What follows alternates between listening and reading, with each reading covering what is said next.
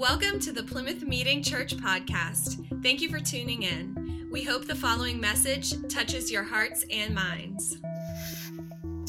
Reading from Psalm one thirty-nine, thirteen through eighteen. For you created my inmost being. You knit me together in my mother's womb. I praise you because I am fearfully and wonderfully made. Your works are wonderful.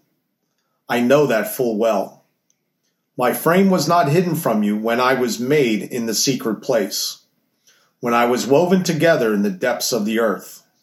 Your eyes saw my unformed body. All the days ordained for me were written in your book before one of them came to be. How precious to me are your thoughts, O God! How vast is the sum of them! Were I to count them, they would outnumber the grains of sand. When I awake, I am still with you. Well, let's get started with our lesson today. A long time ago, like a really long time ago, two thousand six hundred years ago, there was a son of a priest named Jeremiah. And Jeremiah, he was called into ministry by God, specifically into prophetic ministry. Uh, and he would have this career that would span over forty years. Um, Jeremiah's life in ministry, uh, it is it is filled with with drama. It is filled with uh, many interesting details. Uh, Jeremiah had an interesting life, but uh, specifically, though, what's really interesting, uh, what's sharply interesting about Jeremiah is is that God informs him. He informs us that before Jeremiah was even formed in the womb, God had called him to be a prophet. If you have your Bibles, please turn to Jeremiah chapter one. It's in the Old Testament, Jeremiah chapter one. I want to take a look at just verses four and five. The word of the Lord came to me. I chose you before I formed you in the womb. I set you apart before you were born. I appointed you to be a prophet to the nations. So before Jeremiah was born, God already had it in mind that Jeremiah was going to be a prophet to the nations. God chose Jeremiah. God knew Jeremiah long before Dad and Mom ever got together. God has a mission. God has a plan, a purpose for Jeremiah. His, his calling, his work, his ministry, all of that is hashed out before Jeremiah was even in the womb. God knows us before we even exist as us. How does that make you feel?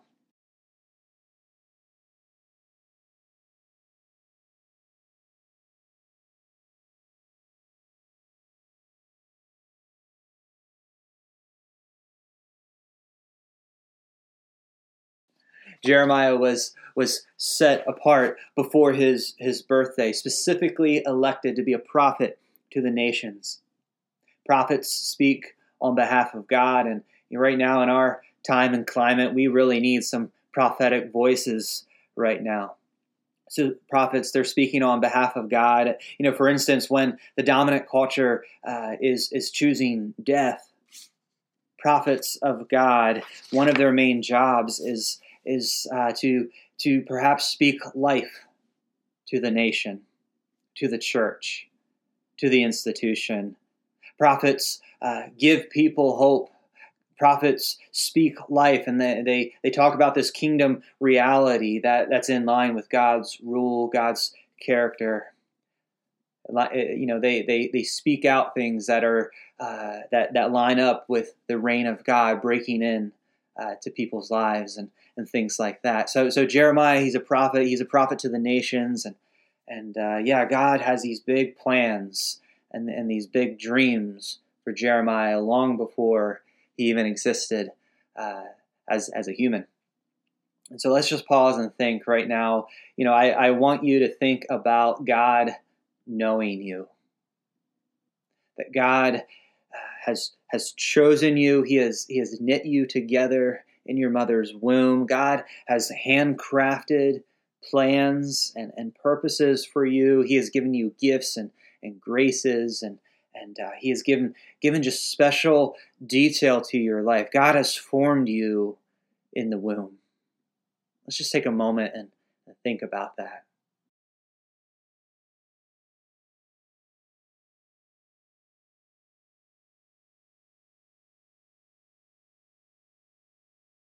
This action of, of forming, this verb, uh, is actually the same word that we see in Genesis, in Genesis two, when, when God forms Adam, Adam, uh, when God forms Adam, hu- humanity, the human, uh, out of out of the dust. So let's turn to Genesis chapter one now. Uh, we're given this creation account, actually two creation accounts in the book of Genesis, Genesis one and two. Uh, but in short, God, the Creator, creates, and as Creator creates creation, He takes time to enjoy His creation. We see this rhythm. God uh, takes moments to enjoy uh, His work, and He says, "It is good." God speaks, and creation happens.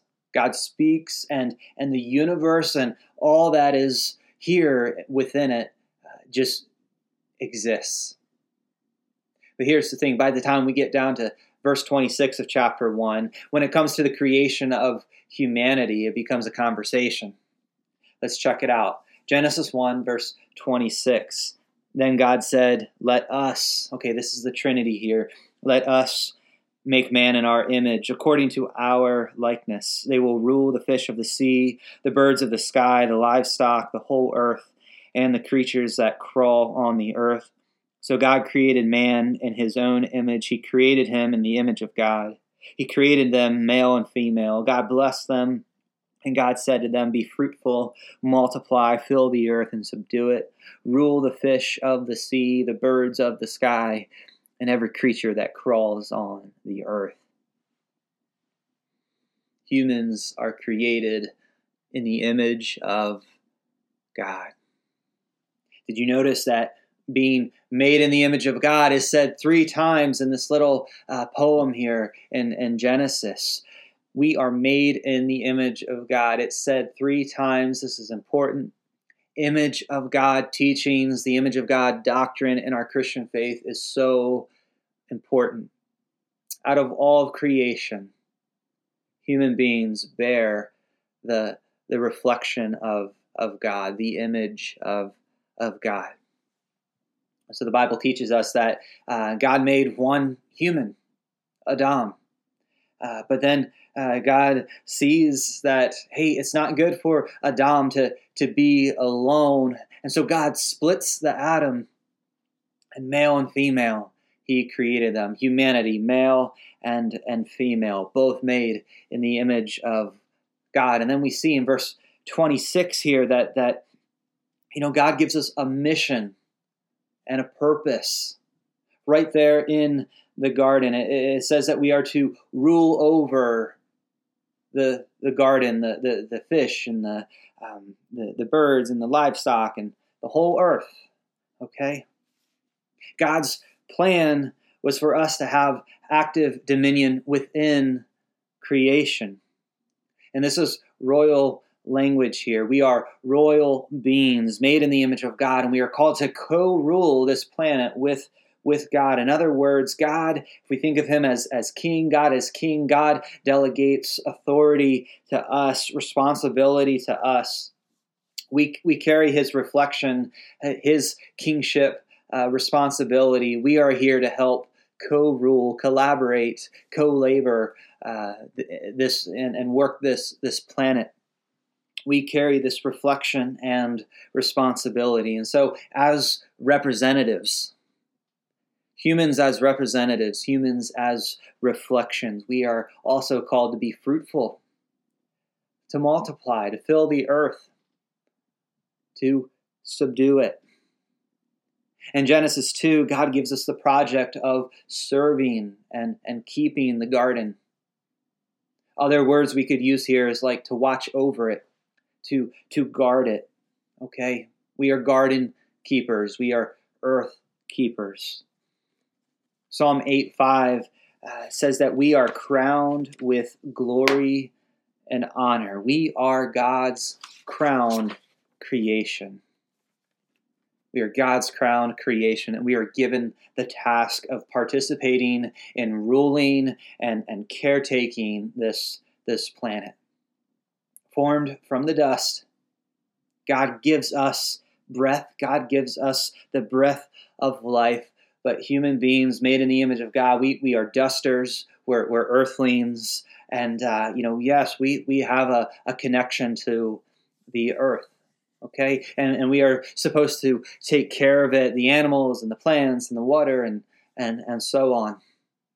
And so so here in Genesis, we, we find out who we are, we find out where we are, and we find out what we are supposed to be doing.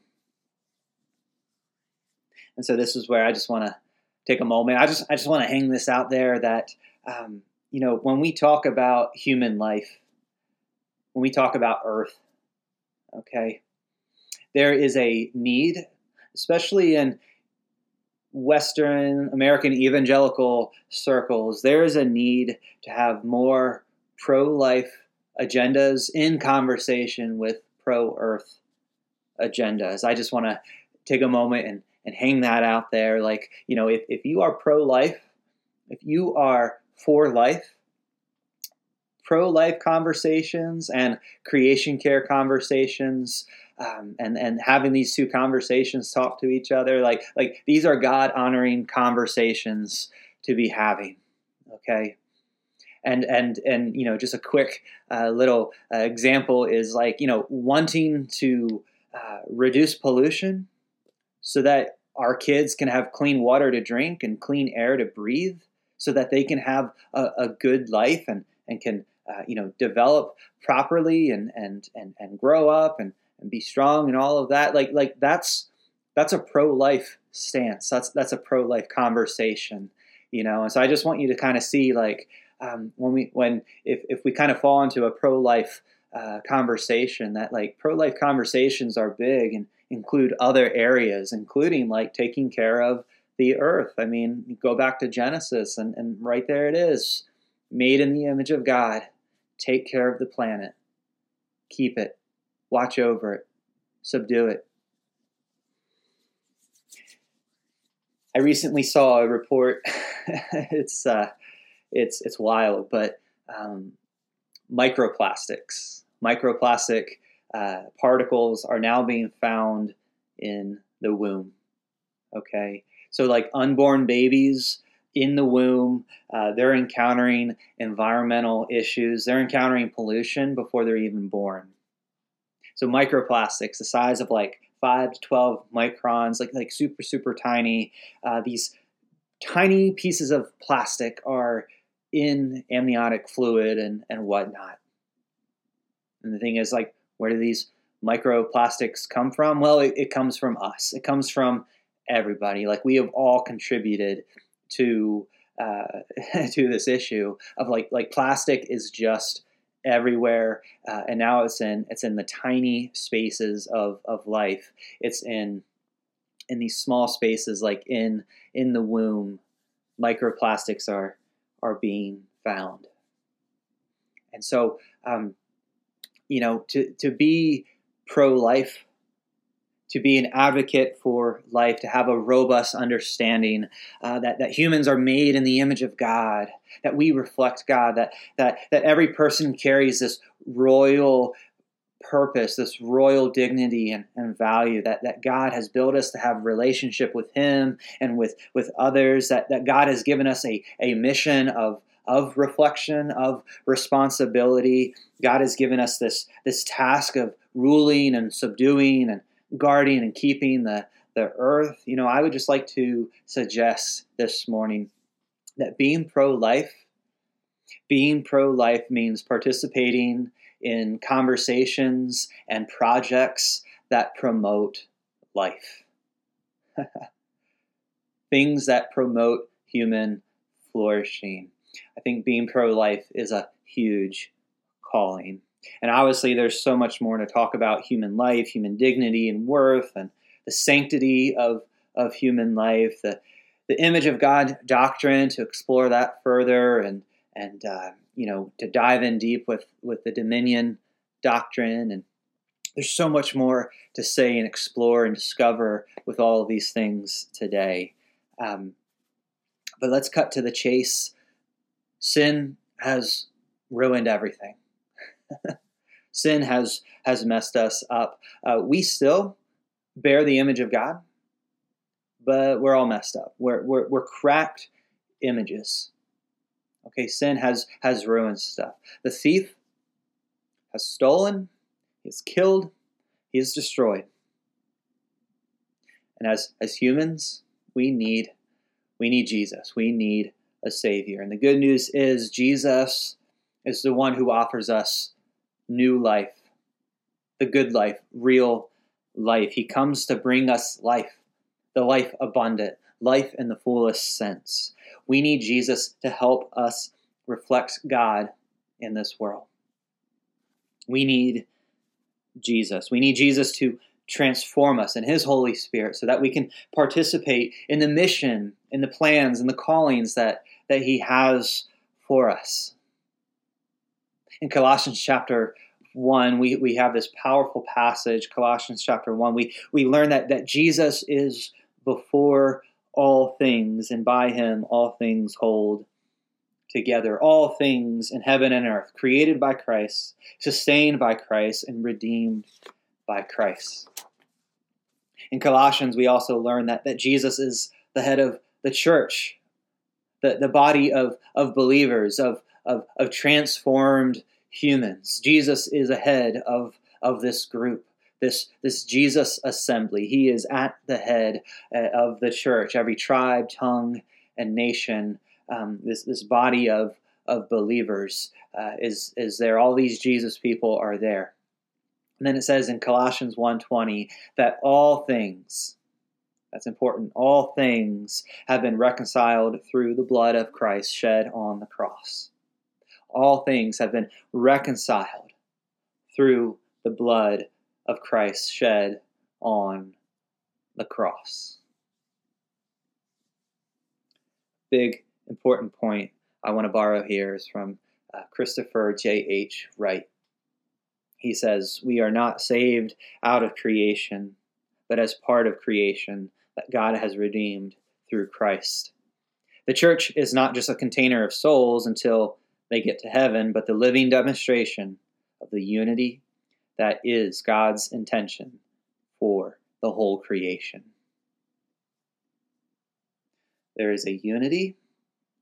There is a peace. There, there is this shalom.